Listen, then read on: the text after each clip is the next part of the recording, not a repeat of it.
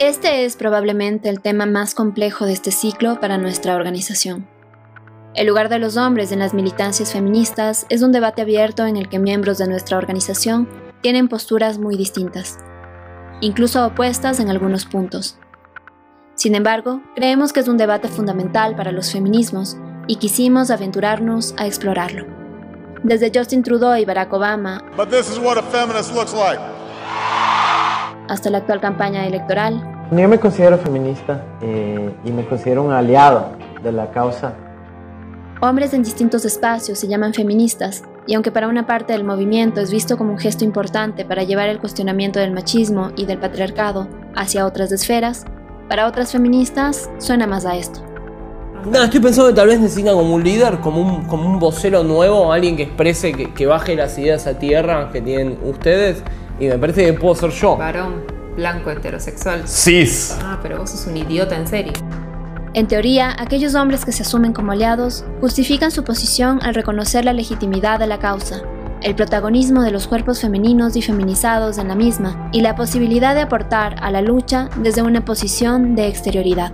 Por el contrario, uno de los argumentos que los varones que se identifican como feministas sostienen para dar sentido a su posición y militancia tiene que ver con el reconocimiento de que el patriarcado y el machismo también afecta su vida, aunque de manera diferenciada, a través de fuertes mandatos que, por ejemplo, buscan imponer un modelo dominante de ser hombre y clausurar cualquier forma alternativa de ser en el mundo. Es decir, se asumen feministas al reconocer que las violencias patriarcales también les atraviesan el cuerpo. Sin embargo, no son pocos los hombres que se dicen feministas o aliados en público, pero son incapaces de cuestionarse o reconocer sus actitudes machistas cuando una compañera lo señala, o peor, cuando dichos aliados son en realidad agresores.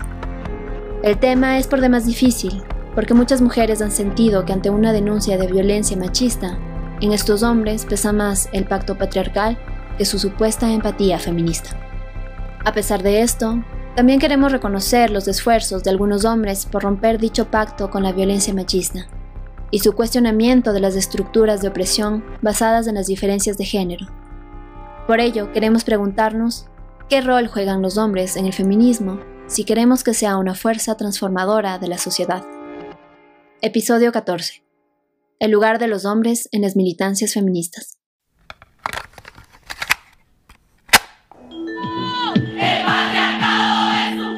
porque todos somos la política. Y empezamos a llamarnos feministas. Il n'y a pas destin biologique, psychologique qui définisse la femme en tant que telle. Aborto sí, aborto no. Eso no decido yo. Debemos crear un paro mundial de las mujeres contra el feminicidio. Октябрьская революция раскрепостила женщин los dirigentes políticos reconocían por primera vez la ciudadanía de la mujer también en la altura del poder. Un podcast de El Colectivo.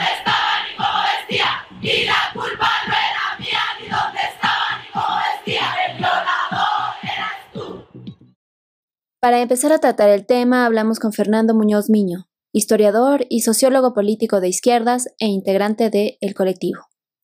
Hola Fernando. Muchas gracias por acompañarnos en este episodio. Para comenzar a hablar del tema que nos ha convocado el día de hoy, queremos preguntarte, para ti, ¿cuál es el sujeto político del feminismo? Creo que la respuesta no resulta sencilla o al menos inmediata, al menos si se consideran dos elementos. El primero es una premisa que creo que debe asumirse plenamente, que es que el feminismo no es uno solo, sino existen varios, son plurales, existen feminismos, no únicamente un feminismo. Em, creo que esto es importante porque depende el feminismo del cual se hable para establecer cuál es el sujeto en cuestión de este feminismo ya que no es el mismo sujeto si se habla desde una posición feminista liberal, desde feminismos populares, feminismos comunitarios, eh, feminismos de los márgenes, eh, feminismos negros, feminismo radical. Em, transfeminismo, eh, feminismo marxista, feminismos de izquierdas. Creo que el sujeto es diferente de acuerdo al lugar de enunciación del cual se parte. Esto es fundamental tenerlo claro. Y en segundo lugar, algo que también creo que es importante tener en cuenta es que se está preguntando de un sujeto político, no únicamente de un sujeto material, ¿no? Porque aquí no se estaría solo pensando en clave de subjetivación, sino también de subjetividad. ¿Ya? Eh, los, dos, los, dos, procesos son los que constituyen un sujeto político, que es además que sea un sujeto que se transforma. No es un sujeto material que tal vez una respuesta sencilla nos conduciría a pensar de manera homogénea y, e inmediata, ¿no? Que el sujeto del feminismo es la mujer. Y no necesariamente, no necesariamente, ya que eh, los avances del feminismo nos ha demostrado que en lugar de que haya simplemente un sujeto homogéneo, los sujetos del feminismo son varios, son heterogéneos. Incluso vale pensar, por ejemplo, en la propia historia del feminismo, cómo se pasó de entender precisamente en un primer momento a este sujeto político como la mujer, la mujer a secas, digamos, una mujer que se presuponía eh, homogénea, pero que terminaba siendo una mujer blanca, em, cisgénero, em, heterosexual, por ejemplo, privilegiada, eh, a luego hablar de mujeres, mujeres diversas y luego hablar, por ejemplo, de cuerpos femeninos y cuerpos feminizados, ¿no?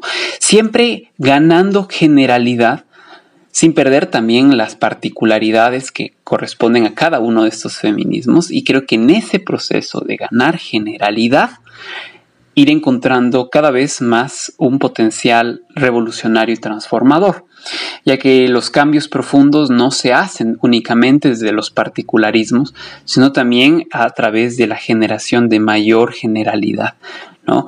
de unos feminismos que sean capaces de responder sí a las particularidades de los sujetos, pero de plantear también soluciones alternativas, caminos diferentes que eh, transformen la vida de todos y todas, ¿no? Entonces, si hay que responder cuál puede ser esto, ¿no? El, el sujeto político del feminismo, pues depende del feminismo.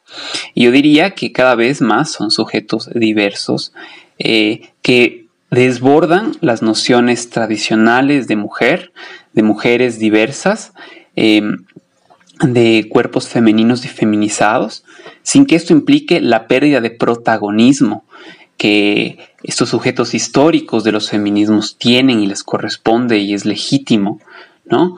Eh, siempre pensando que, digamos, el sujeto político se constituye en relación con otros sujetos y también frente a las estructuras de dominación que pretende enfrentar.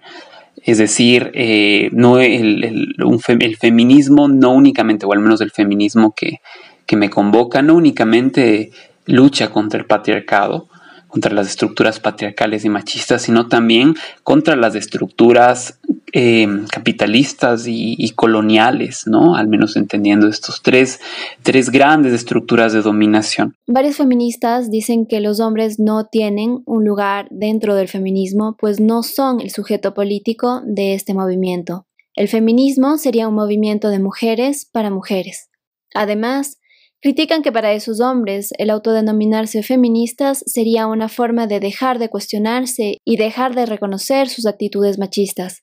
Fernando, ¿tú crees que los hombres pueden ser feministas? Yo quiero dar aquí una respuesta polémica. Yo quiero defender la idea de que sí, de que sí pueden serlo, precisamente vinculado a lo que acabo de, de hablar antes en la anterior pregunta, que tiene que ver primero con el hecho de que hay feminismos diversos y que por tanto los sujetos de estos feminismos también son diversos, y habrá feminismos donde eh, la participación de los varones simplemente no se discute y no se encuentra un papel posible dentro de, estas, de, la, de la lucha, y está bien, porque nuevamente cada lucha constituye sus sujetos, como existen, creo, otros espacios donde siquiera se pone en cuestión la posibilidad de esta participación. ¿No? Eh, primero eso, o sea, eh, hay sujetos diversos para diversas luchas dentro de la diversidad y los diferentes tonos, por llamarlo de, de alguna manera, del feminismo.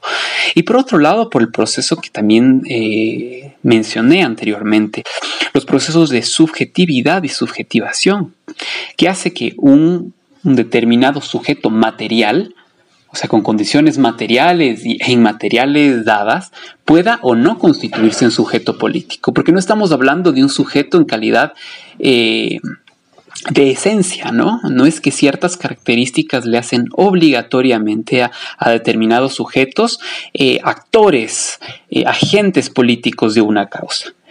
No, sino que más bien existe una puesta en escena, una toma de conciencia, una decisión política atado claramente a, los procesos de vida, a las historias de vida de las, de las personas y, además de historias no solo individuales sino colectivas que les conducen a asumir determinada lucha. Eh, pensar lo contrario, ¿no? que el sujeto no resulta ser histórico, sino un sujeto esencial, nos puede conducir a un equívoco. Pensar que, por ejemplo, todas las mujeres, por el hecho de ser mujeres y vivir, aunque de manera diferenciada, los efectos y violencias del patriarcado, están naturalmente llamadas y obviamente van a ser feministas. Y eso, y, digamos, la lucha cotidiana nos demuestra que no, que hay muchísimas mujeres que no se sienten llamadas por el feminismo y que incluso hacen una lucha antifeminista, porque finalmente no estamos hablando de un sujeto esencial que tiene ciertas características, que pueden ser desde características biológicas, es decir, eh, eh, que, no sé, por ejemplo, eh, tener vulva, ¿no? Eh, a características más bien eh, de una identificación eh, con formas de ser femeninas en el mundo. ¿no? Y ahí están cuerpos femeninos y cuerpos feminizados también, ¿no? Sino que existe justo, como digo, una posición, una puesta en escena de los sujetos que en determinadas circunstancias deciden por su historia de vida ser o no feministas. Ahora bien, el hecho de que reconozca esta posibilidad, porque es una posibilidad el de ser, de tener, de que los hombres tengamos un rol en el feminismo, un lugar, de que podamos adoptar una identidad feminista, no implica primero que todos los hombres quieran ser feministas, tengan que ser feministas, generen y se identifiquen con esta, con esta identidad.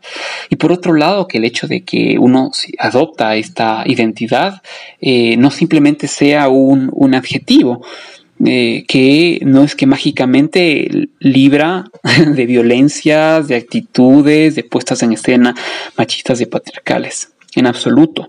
Creo que ahí está el, proceso de subjetividad y subjetivación política. Uno se adopta esa identidad, ha de intentar, ha de procurar eh, vivirlo en compromiso con lo que implica esta causa. ¿No? O sea, y es un proceso, creo, de permanente trabajo político hacia la interna, de transformar no solo la forma de ser uno en el mundo, sino también de relacionarse con el mundo.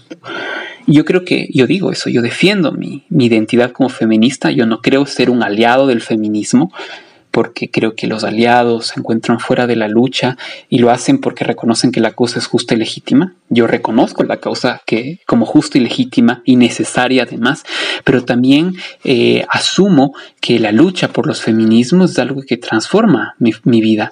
Es algo que a mí me hizo sentido en determinado momento de mi vida, que me hace sentido, que me ha causado mucho dolor también en la búsqueda de coherencia, no, pero que creo que he transformado positivamente mi forma de ser en el mundo, mi forma de relacionarme con, con mi familia, con mis amigos, con las personas a las que he amado, con mi, mi expareja. No sé, creo que son cosas que resultaba, eh, que han sido, digamos, el encuentro con el feminismo que a mí me ha hecho sentido, que me permitió entender, por, por ejemplo, que mis formas de ser hombre, muchas veces criticadas por mi familia, por, no ser lo suficientemente masculinas, eh, eran formas legítimas de ser hombre.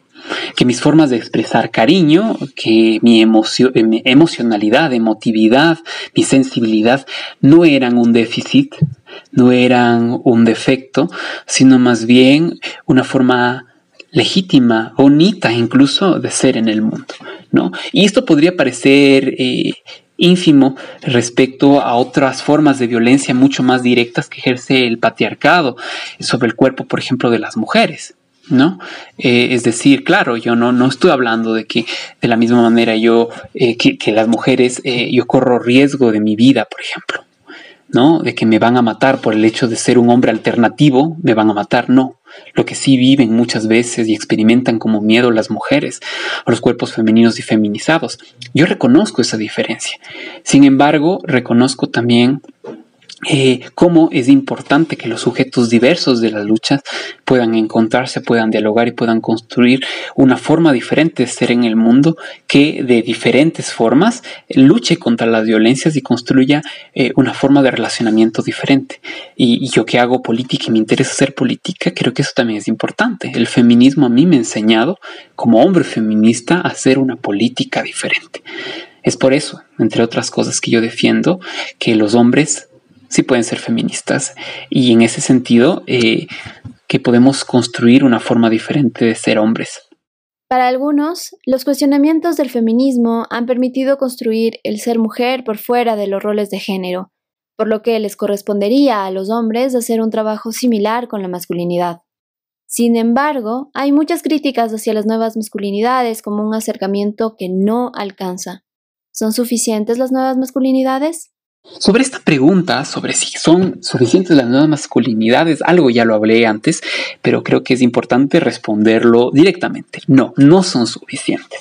Eh, primero porque yo defiendo la idea de que las masculinidades alternativas, nuevas masculinidades, masculinidades positivas, subversivas, etcétera, como se la quiera llamar, eh, en mi cabeza y en mi corazón no tienen sentido si no parten desde una perspectiva feminista, ¿no? Y creo que esto es una posición política fundamental porque eh, no son pocos los casos de hombres y de varones que incluso en espacios eh, de atención a mujeres, espacios psicológicos de atención a mujeres, se dio un caso hace un par de años, que eh, siendo además sujetos que han ejercido la violencia contra mujeres, eh, asumen la cosa de las nuevas masculinidades y cuando se les ha interpelado, su respuesta es, bueno, es que yo no estoy hablando desde el feminismo, estoy hablando de nuevas masculinidades, como que fuera una cosa diferente.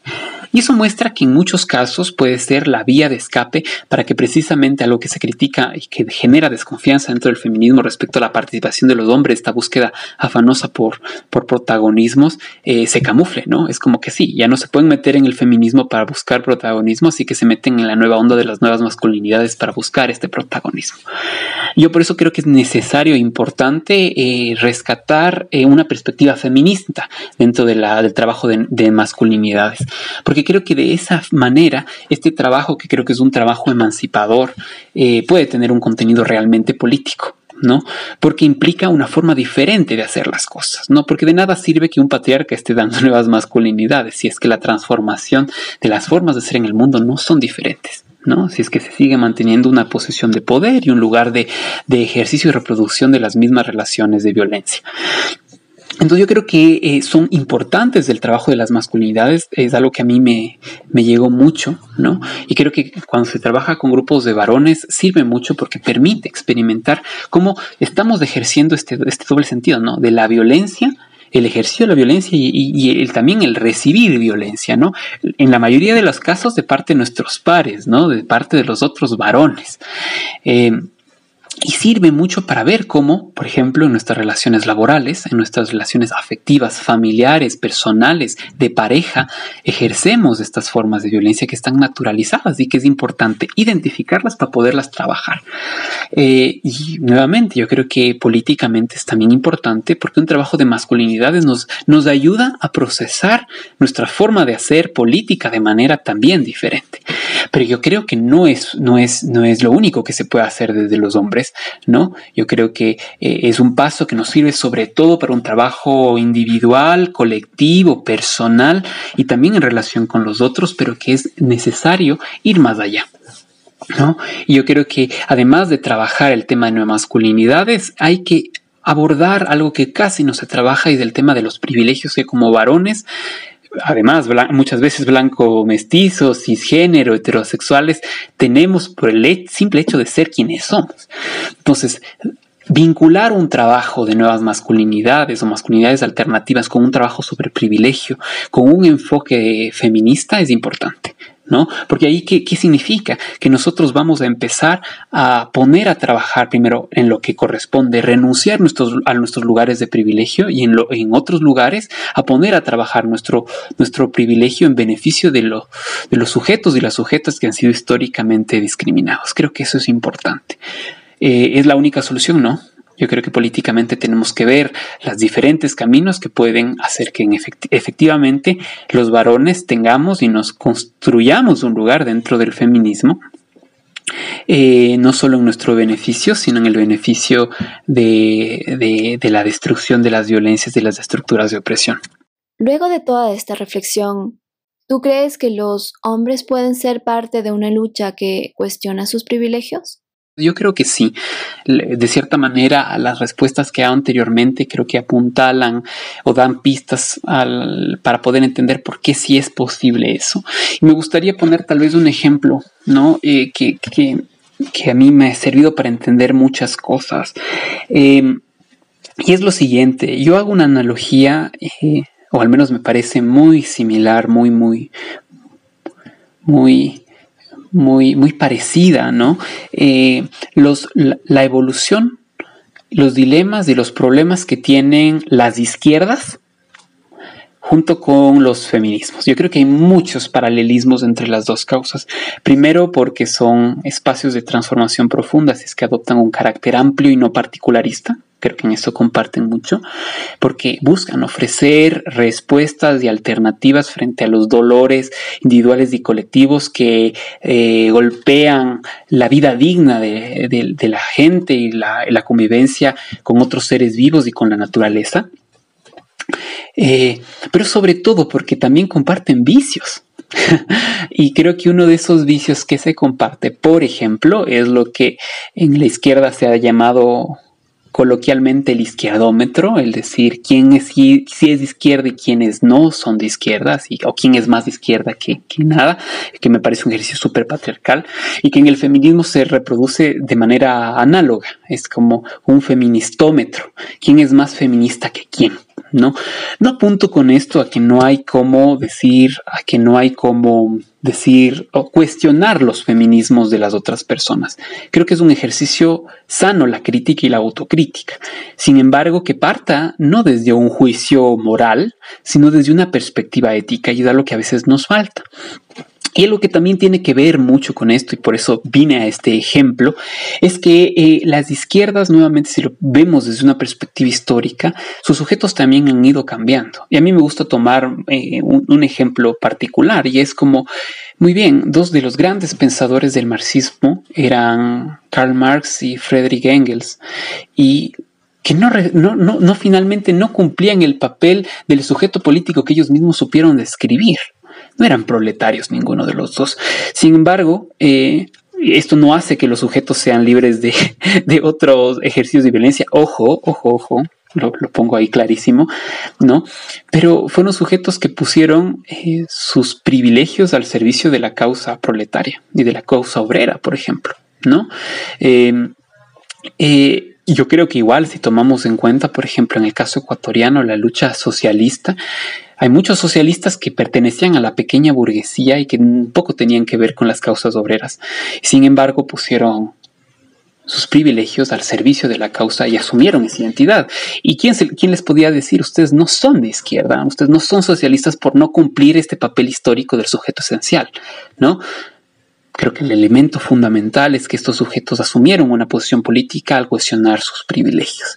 En ese sentido, yo creo que los hombres, nuevamente, insistir, podemos ser parte del feminismo siempre y cuando cuestionamos efectivamente nuestros privilegios. Y ese es el ejercicio tal vez más fundamental, acompañado nuevamente del trabajo con, de las masculinidades y todo pero sobre todo ese cuestionamiento del privilegio que tiene que, que creo que tiene que ver con dos posibles caminos la renuncia al privilegio que creo que puede cristalizarse sobre todo en lo que refiere al cuidado, ¿no? Es asumir el cuidado, abrazar el cuidado, eh, que muchas veces como hombres no lo hacemos. Y por otro lado, poner a trabajar el privilegio.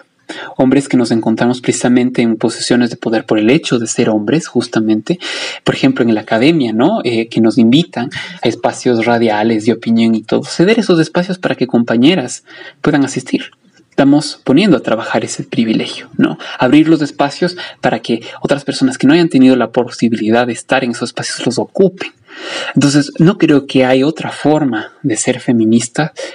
Hombres, mujeres, eh, sujetos diversos, identidades disidentes, si no es partiendo de esa idea, de la renuncia, el cuestionamiento del privilegio por un lado, y por otro lado, y esto también es clave, un cuestionamiento profundo a las lógicas de hacer política en clave de, protagonismo.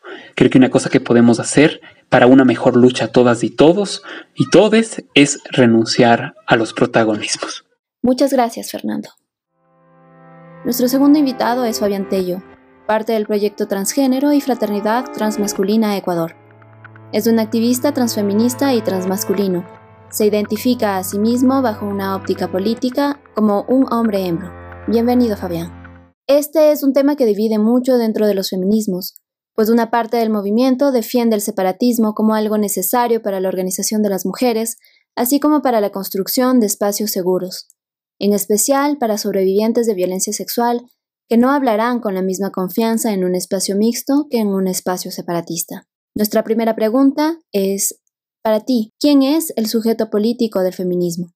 De una visión un poco más tradicional del feminismo, podemos decir sencillamente que su sujeto político son las mujeres tal cual pero desde una visión más apegada a la contemporaneidad y también una visión más transfeminista, puedo decir que el sujeto político son, y además que deberían ser en varios espacios donde todavía no se les contempla, no solamente las mujeres, sino todas las identidades y corporalidades femeninas y feminizadas, o también aquellas corporalidades de origen femenino, como somos las transmasculinidades. Una de las principales críticas de las feministas es que la inclusión de los hombres en el feminismo respondería a una búsqueda de apropiación de un espacio de mujeres, que estas personas están buscando antes que cuestionarse a sí mismos, cuestionar a las mujeres y la forma de llevar el feminismo. ¿Crees tú que en este contexto los hombres pueden ser feministas? En lo personal, considero que si están dispuestos a bajarse, por así decirlo, de sus privilegios, a cuestionarlos y hacer una lucha íntegra por eliminarlos de sus vivencias, claro que pueden ser feministas. Si por el contrario quieren pertenecer a la lucha, pero no están dispuestos a cuestionar a sus privilegios y tampoco permiten que otras personas los cuestionen, evidentemente no pueden ser feministas. Aquí es además cuando podemos incluir otro pensamiento respecto a la praxis que anteriormente mencioné. ¿Acaso todos los hombres pueden ser feministas? Yo creo que no todos están preparados. Y, en definitiva, el hombre promedio no está preparado. Por eso además debemos ser cautelosos con quienes dejamos que habiten nuestros espacios feministas eh, más mm, íntimos. Porque a fin de cuentas, los hombres feministas que a día de hoy conocemos en nuestras vidas y que conoceremos en nuestras vidas, los podemos contar con una sola mano y quizá no sobren dedos. Por eso debemos tener espacios mixtos que sirvan en muchos casos para que estos hombres tengan un acercamiento directo con la lucha y que sean capaces de generar una empatía que, aunque no puede compararse ni llevarse a sus experiencias propias, puede existir cuando una vez más nos damos cuenta que nuestras opresiones, si bien no son las mismas, funcionan con una misma lógica y un mismo objetivo de servilismo al sistema patriarcal. Estos años se ha empezado a hablar mucho de nuevas masculinidades una respuesta de los hombres preocupados por transformar y cuestionar una masculinidad hegemónica. Pero, ¿son suficientes las nuevas masculinidades? Como hombre trans considero que las nuevas masculinidades no son suficientes, porque no contemplan todas las formas de encarnar y construir una identidad masculina. Muchas veces, estas nuevas masculinidades además tienen dos fallas comunes. Están pensadas para hombres blancos, clase media, heterosexuales y cisgénero, y la segunda falla es que suelen contemplar el feminismo como una lucha que no les compete, porque siguen sin tener un involucramiento real a gran escala, y terminan por quedar como espectadores, una vez más, sin hacer grandes aportes al cambio. Respecto a la primera falla, un ejemplo es que no se piensa en otra forma de masculinidad, por ejemplo, para los hombres gay, porque se asume que no pueden ser misóginos en muchos casos, cuando claro que pueden tener actitudes misóginas. Sucede lo mismo con los hombres trans. Se asume que, por tener un sexo de origen femenil, somos más empáticos por default con las experiencias femeninas, cuando no es así. Conozco hombres trans que son violentos, que son machistas, que son golpeadores y que además son antifeministas. Y esto ocurre porque al transicionar a una estética más tradicional del binario, los privilegios sociales que se ganan son tentadores y muchos se quedan en ese espacio de masculinidad violenta. Debemos plantear y desarrollar formas más diversas de ser un sujeto masculino y, sobre todo, cuestionarnos la masculinidad occidental que sigue siendo la imperante. Debemos preguntarnos más a fondo a la final qué es ser una identidad masculina o qué es ser un hombre. Para concluir, ¿pueden los hombres ser parte de una lucha que cuestiona sus privilegios? Según la visión que he acuñado y generado desde mi escuela política, sí, no solamente los hombres transgénero podemos ser feministas, sino que los hombres cis también. La explicación es sencilla, y es que antes que un movimiento, el feminismo nace como una doctrina filosófica, una corriente de pensamiento, por tanto, en teoría, un hombre que desarrolle una cabeza política feminista y la lleve a la praxis ya es feminista. Los movimientos sociales y sus filosofías tampoco tienen dueños, así que no podemos decir que el feminismo le pertenece, entre comillas, a las mujeres. Eso sí, debemos siempre resaltar que el papel de los hombres dentro del feminismo es otro, por lo que sería ilógico que fuesen la cara del feminismo, pero tienen otras tareas dentro del mismo movimiento. Como siempre, los cambios a grandes rasgos no pueden efectuarse si todas las partes de una sociedad no actúan en conjunto, y en este caso incluye a los hombres. Además, esto sirve a los hombres como ejercicio horizontal para entender que la opresión es como un pastel. No todas son del mismo tipo, y las porciones de la opresión se distribuyen en diferentes cantidades. Es decir, aunque en menor medida, a los hombres también les afecta la opresión patriarcal en este sistema y necesitan identificar dicha opresión, aunque no sean el sujeto político. A esto debemos sumar que hay corrientes del feminismo que, que necesitan identificarse y unir fuerzas con sus homólogos masculinos. Un ejemplo es el afrofeminismo, que no solo es una lucha feminista, sino también una lucha antirracista, y en esta segunda en especial deben actuar los hombres, los hombres afrodescendientes. No es lo mismo, por ejemplo, lo que sucede con las feministas blancas, quienes a lo mejor no tienen la necesidad de identificarse con sus homólogos de hombres blancos. Agradecemos tu participación, Fabián. Nuestra última invitada de hoy es Cristina Rosero, socióloga y politóloga, máster en estudios latinoamericanos y máster en Derecho y Ciencia Política. Su trabajo se centra en el ecofeminismo y el feminismo político. Primero, antes de empezar, quiero extender un cordial saludo a todas, a todos y a todos que nos acompañan. Es un gusto para mí recibir la invitación del colectivo y de Sofía para poder ser parte de este debate. Creo que es importante que se resalten las voces de disidencia, de resistencia, de trabajo social y sobre todo la discusión alrededor del movimiento político del feminismo. Les abrazo eh, desde aquí y espero que sea un programa genial. Hola Cristina, gracias por acompañarnos en este episodio. Como feminista y profesional que ha desarrollado proyectos desde el feminismo, para ti, ¿quién es el sujeto político del feminismo? Antes de empezar también quisiera hacer como una pequeña nota aclaratoria.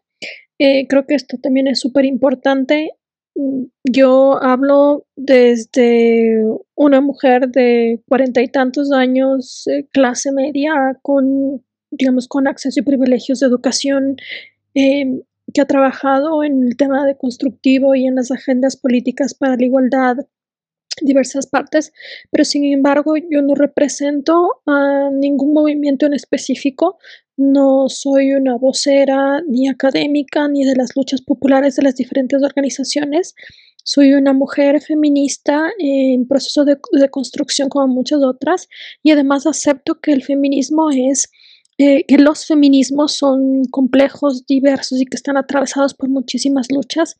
Soy una mujer eh, feminista que apoya las luchas eh, antipatriarcales y contra la violencia tanto del Estado como de las instituciones y de las personas, y que en esta lucha me abrazo de las diversas colectividades, tanto ecologistas como de los movimientos de colonialistas, antirracistas, de las minorías sexuales, y que eh, respeta todas estas luchas, acompaña estas luchas y que obviamente como todos mm, todas, todas y todas en este proceso estamos en un proceso de aprendizaje, eh, de construcción y de deconstrucción de, formas de convivencia. Creo que es importante señalar esto porque no tenemos respuestas absolutas, no tenemos respuestas únicas, no soy dueña de la verdad y los procesos sociales de deconstrucción son extremadamente complejos. Eh, quiero decir esto antes de participar en el debate porque creo que cuando hablamos del feminismo, eh, de las deconstrucciones, de las nuevas masculinidades, de los sujetos políticos, hay temas que están en proceso de construcción y que pueden ser muy sensibles. Y quiero decir con eso que rechazo todas las formas de violencia, todas las transfobias, todos los racismos, todas eh, las formas de denigrar y de dominar a otros y que invito a, a todas, a todos y a todes a construir un debate y alimentarnos para tener sociedades más justas. Cuando me preguntas con respecto a quién es el sujeto político del feminismo, es importante señalar que es un debate en construcción. Es importante señalar que existen diferentes posiciones. Por un lado, hay quienes sostienen, como yo, que el sujeto político del feminismo eh, son las mujeres. Hay otras tendencias que hablan, digamos, de una amplitud de esta lucha y que tienen toda la razón y hablan de que el sujeto político del feminismo son los hombres, las mujeres, los gays, las bisexualidades, las transexualidades y todas las diversas minorías que han sido oprimidas por el heteropatriarcado. Yo creo que si bien es cierto que el feminismo es una lucha por la igualdad social, por las libertades en igualdad y sobre todo por deconstruir y derrumbar esta violencia heteropatriarcal que nos atraviesa a todas, a todos y a todas en diferentes formas, Creo que el sujeto político del feminismo siguen siendo las mujeres y tenemos diversos aliados, aliadas en diferentes formas, en diferentes momentos, y que el feminismo, el momento en el que lucha por la igualdad y por las libertades, digamos, atraviesa a muchos otros sujetos y muchas otras luchas en las que nos abrazamos. Eh, tenemos mucho en común, digamos, con el ecologismo, por las libertades, por la autodeterminación de los territorios, también con las libertades y, y, las luchas de las minorías sexuales. Tenemos muchos, digamos, lazos con diferentes movimientos que trabajan la justicia social de manera intersectorial, digamos, el feminismo decolonial ha trabajado muchísimo en estos temas, pero eh, digamos, el sujeto político no debe diluirse, no debe eh, desvanecerse, sino más bien deben sumarse a este sujeto político los diferentes actores que van también luchando en esta deconstrucción del heteropatriarcado y su violencia. Hay un debate interesante que tal vez te lo pueda, digamos, otro de las panelistas te lo pueda eh, señalar a profundidad y es sobre esta cuarta ola del feminismo que está eh, retomando y emergiendo como una lucha contra la violencia heteropatriarcal. Eh, esa violencia no solo se resume a la violencia sobre los cuerpos, por eso es que es súper importante las disputas que hay sobre los temas ecológicos, sobre la decolonialidad, sobre el racismo, sobre la desigualdad social, la desigualdad económica. Y ahí el, el feminismo es intersectorial y está atravesado por todas estas luchas. Entonces creo que eh, no existe una respuesta exacta, perfecta, creo que es un proceso en construcción y creo que tanto los estudios feministas como el análisis histórico que pueda darse de, estos años de lucha de las mujeres en las calles y de las demandas que están planteando y cómo están de hecho transformando muchos de los movimientos sociales y políticos nos podrán dar luces al cabo de unos años sobre la construcción de este sujeto político y una respuesta más clara sobre el debate de quién es el sujeto político del feminismo. Si el sujeto del feminismo es un tema en evolución y en debate, ¿podrían los hombres ser feministas? Claro que sí pueden haber hombres feministas y de hecho los hay y, es súper bueno saber que existe un proceso de deconstrucción del patriarcado y que existe un, un, proceso de traición a este patriarcado, es decir, una resistencia a estructuras históricas que atraviesan y que determinan una forma específica en la que hombres y mujeres debemos comportarnos y que debemos trabajar en sociedad. Creo que em, es bueno que existan estos hombres feministas, pero también existen muchísimos hombres y muchísimas mujeres que se resisten a comprender y aceptar que existe un proceso desigual entre hombres y mujeres una injusticia frente al Estado, las estructuras, al poder, al acceso a los derechos entre hombres y mujeres y que por lo tanto niegan eh, estos privilegios y niegan una lectura que nos permita superar estas desigualdades. Eh, creo que si bien existen hombres feministas y existe esta construcción de nuevas masculinidades, nuevas masculinidades que además superan lo estético, pero que ponen el debate sobre la posibilidad de construir eh, hombrías no violentas, que existe la posibilidad de construir sujetos, hombres y mujeres que busquen la igualdad y que respeten las libertades, que renuncien a esas estructuras de violencia, de imposición y de dominación y que dejen de ver a la mujer como territorio de conquista y de dominación. Creo que es súper importante este trabajo de deconstrucción y de hecho sí, sí, resumo la respuesta a tu pregunta, sí existen, pueden existir y deben existir hombres feministas y el trabajo de la, de, de la deconstrucción del patriarcado para que estos hombres feministas puedan surgir, aliarse y trabajar para derrotar un patriarcado violento es un proceso en construcción. Creo que ningún hombre o mujer puede sentarse frente a todas, todos y todes y dar una cátedra de ética política y decir soy 100% deconstruida y, y soy 100% feminista. creo que hemos, creo que todos los feminismos y todas las feministas nos estamos deconstruyendo constantemente y es muy difícil eh, romper estos patrones estructurales y por lo tanto es un proceso. Tenemos una convicción de que estamos luchando contra las desigualdades estructurales y las violencias estructurales, eh, pero también es un proceso en el que eh, nos cuesta y estamos entendiendo cómo superar estas, estas diversas violencias y que por lo tanto no existe un solo feminismo ni un feminismo perfecto, ni tampoco existe una mujer, un hombre, una persona eh, que pueda, digamos, verse como total, totalmente deconstruido y al que deba dejarle de preocupar estas estructuras de pensamiento, de comportamiento y de violencia social, digamos, en la que nos estamos desenvolviendo. Con esto quiero decir que estamos en constante construcción y que debemos estar atentos a las formas en las que la violencia heteropatriarcal nos atraviesa y eh, saber que nunca hemos acabado de construirnos y el feminismo siempre estará en un trabajo de, de cambiar la realidad. Fabián nos decía antes que el que los hombres se queden en las nuevas masculinidades tiene como consecuencia que vean al feminismo como una lucha que no les concierne. ¿Qué piensas tú? ¿Crees que son suficientes las nuevas masculinidades? Creo que no, creo que son muy buenas y creo que es un proceso que está avanzando eh, y que es súper importante para vivir una vida libre de violencia, una vida, eh, digamos, con más, con más soberanía del pensamiento, del cuerpo, de los territorios, de las libertades, tanto para hombres como para mujeres.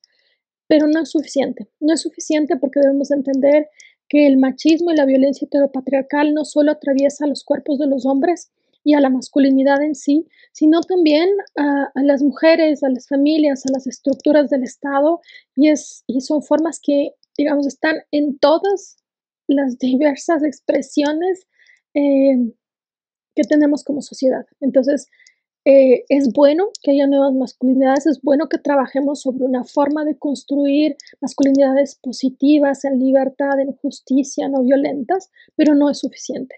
También las mujeres tenemos que deconstruirnos, también debemos de construir estas, estas visiones eh, heteropatriarcales y violentas sobre la sociedad, sobre el Estado, sobre el poder, sobre la decisión, sobre las políticas, eh, sobre nuestros propios cuerpos. Entonces, el, el, feminismo no lucha contra los hombres, lucha contra el patriarcado. Entonces, el patriarcado nos atraviesa tanto a hombres como a mujeres. Por lo tanto, es un proceso, como te dije hace un momento, es un proceso de continua deconstrucción y es un proceso que se tiene que hacer en todos los momentos, en todas las situaciones, en, todas las personas, a todas las edades, cuestionarnos estas estructuras de violencia y estas formas de pensar rígidas en las que eh, existen o se blanquean formas de dominación y de violencia. Debemos eh, educar y construir nuevos sujetos en libertad, en igualdad y en justicia y debemos a nosotras mismas educarnos, de construirnos y darnos la libertad de, eh, buscar mejores sociedades en igualdad y en justicia. Entonces, no basta solo con las nuevas masculinidades, es importante que pensemos en sujetos eh, sociales libres, en sujetos sociales no violentos, en formas de construir una sociedad más justa. Y esto es eh, para hombres, mujeres, niñas, niños, familias, Estado. Creo que es importante este tema, sobre todo porque cuando pensamos en la función del Estado en la política pública, ese es un tema que, si bien la disputa en la participación política de la mujer está sobre la mesa, el rol de la política pública, la forma en la que, en la que se ejecuta, no siempre es discutida. Y son instrumentos en los cuales se han utilizado por muchos años para fortalecer el patriarcado y para fortalecer la desigualdad. Por eso es que es importante tener no solo participación de mujeres en la política y en la toma de decisiones, en las formas de representación, sino tener hombres y mujeres feministas, sobre todo mujeres feministas, para que haya una nueva agenda de política pública que busque en todas las aristas la justicia y la igualdad social. Entonces, ahí cuando empezamos a disputar no solo los sujetos, sino las estructuras, es cuando empezamos a cambiar la sociedad. Es importante que eh, no solo hablemos de personas, sino también de la sociedad en general y de la disputa del poder, del problema del feminismo, lo que disputa el feminismo al hablar de igualdad y de libertades, no se resuelve en lo privado, aunque también es importante, sino en cómo construimos mejores estructuras para garantizar igualdad de derechos y justicia social. Para terminar, Cristina, cuéntanos si en tu opinión pueden los hombres ser parte de una lucha que cuestiona sus privilegios. Cuando me preguntas si los hombres pueden ser parte de una lucha que cuestiona sus privilegios, creo que la respuesta no solo es sí, sino que además es muy importante que lo sean. Eh, el feminismo ha venido disputando hace muchísimas décadas eh, la igualdad de derechos, la participación, digamos, estructuras más justas. Y esto ha permitido que a lo largo de estos procesos de deconstrucción en diversas sociedades eh, se pueda implantar, digamos, una semilla de trabajo conjunto para que podamos construir, digamos, en igualdad.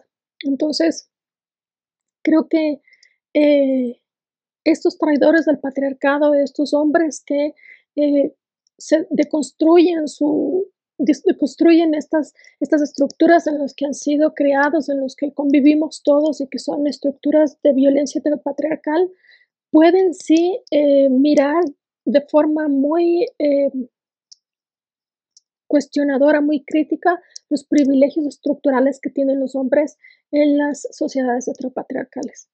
Creo que sí pueden ser parte de, la, de esta lucha, creo que es importante que lo sean, y creo que debemos, eh, tanto hombres como mujeres, trabajar en una deconstrucción de manera transversal. Creo que lo que sí es importante recalcar es que estas nuevas masculinidades, si bien construyen sujetos que están reformulándose, una nueva forma de ser eh, sujetos no violentos, de, de crecer en igualdad, no son quienes encabezan directamente el feminismo. Entonces, es importante ahí buscar quién es el sujeto político. Y si bien la lucha feminista nos atraviesa a todas, a todos y a todas en diferentes formas, en aristas, en lo urbano, en lo rural, en el territorial, en la defensa y en las soberanías y en las libertades, em, el hombre se suma a estas luchas.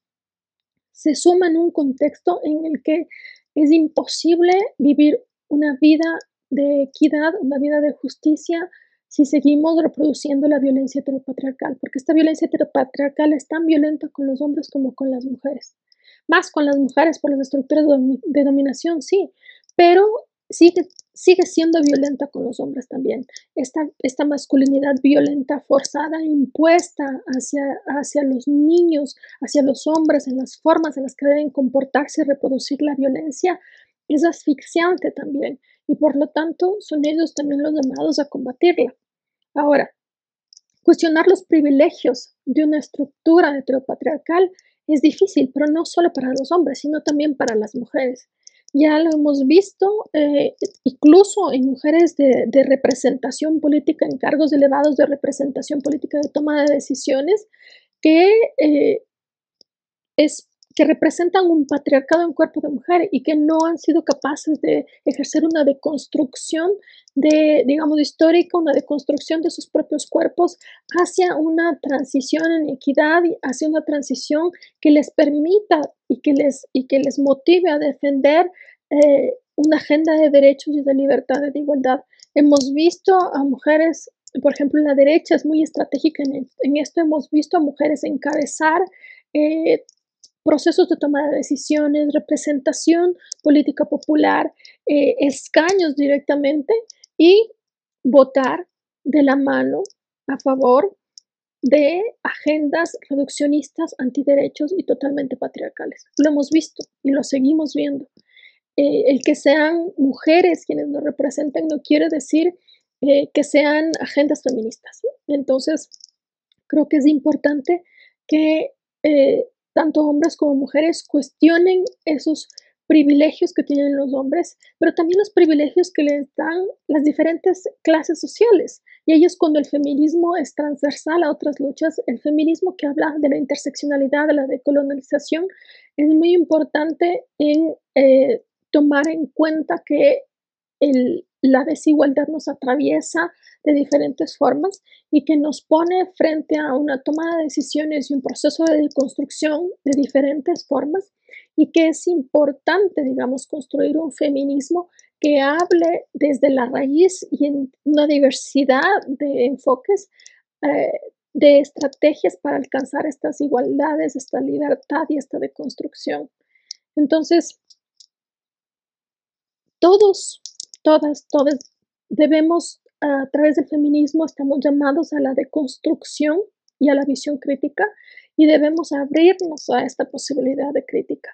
No, digamos, yo no quisiera eh, poner como antagónica el proceso de deconstrucción y de crítica los privilegios eh, totalmente sobre los hombros de los sobre los hombros de los hombres, sino digamos sobre todos como sujetos sociales en una deconstrucción cultural y violenta, eh, que digamos debemos hacer un ejercicio por mirar críticamente día a día todos nuestros privilegios, todos nuestros privilegios y saber que eh, estamos llamados a construir sociedades más, justas. Creo que ese es el camino, creo que, que debemos hacerlos y, cuando tú me dices, ¿pueden ser entonces, eh, pueden ser aliados? Sí, sí pueden ser aliados. Eh, ¿Están llamados a, ver, a, revisar y a criticar sus privilegios? Sí, totalmente. Eh, pero también lo estamos las mujeres, también lo están, digamos, la sociedad, las estructuras, el Estado, la política. Creo que hay, que, hay mucho por deconstruir. Muchísimas gracias, Cristina. Gracias por habernos acompañado en este decimocuarto episodio de Todos Somos la Política. Les recordamos que durante todo el mes de marzo hablaremos de feminismos a partir de temas complejos que generan su debate. Desde el colectivo, hablamos de feminismos porque creemos en la importancia de la pluralidad de la lucha y de las diversas formas de organización. Así, reconocemos que algunas organizaciones feministas han encontrado en los espacios separatistas la posibilidad de liberar la palabra de la culpa y de romper dinámicas patriarcales para construir nuevas formas de relacionarse con los demás. De la misma manera, registramos la existencia de otros espacios feministas donde se da cabida a una discusión crítica pero abierta sobre el rol que pueden tener los hombres en la lucha feminista y su participación como parte de la causa. Sin embargo, en medio de la diversidad de feminismos, creemos que es fundamental defender dos puntos mínimos. En primer lugar, que el protagonismo y principal vocería de las causas feministas les pertenece a las mujeres y a los cuerpos feminizados.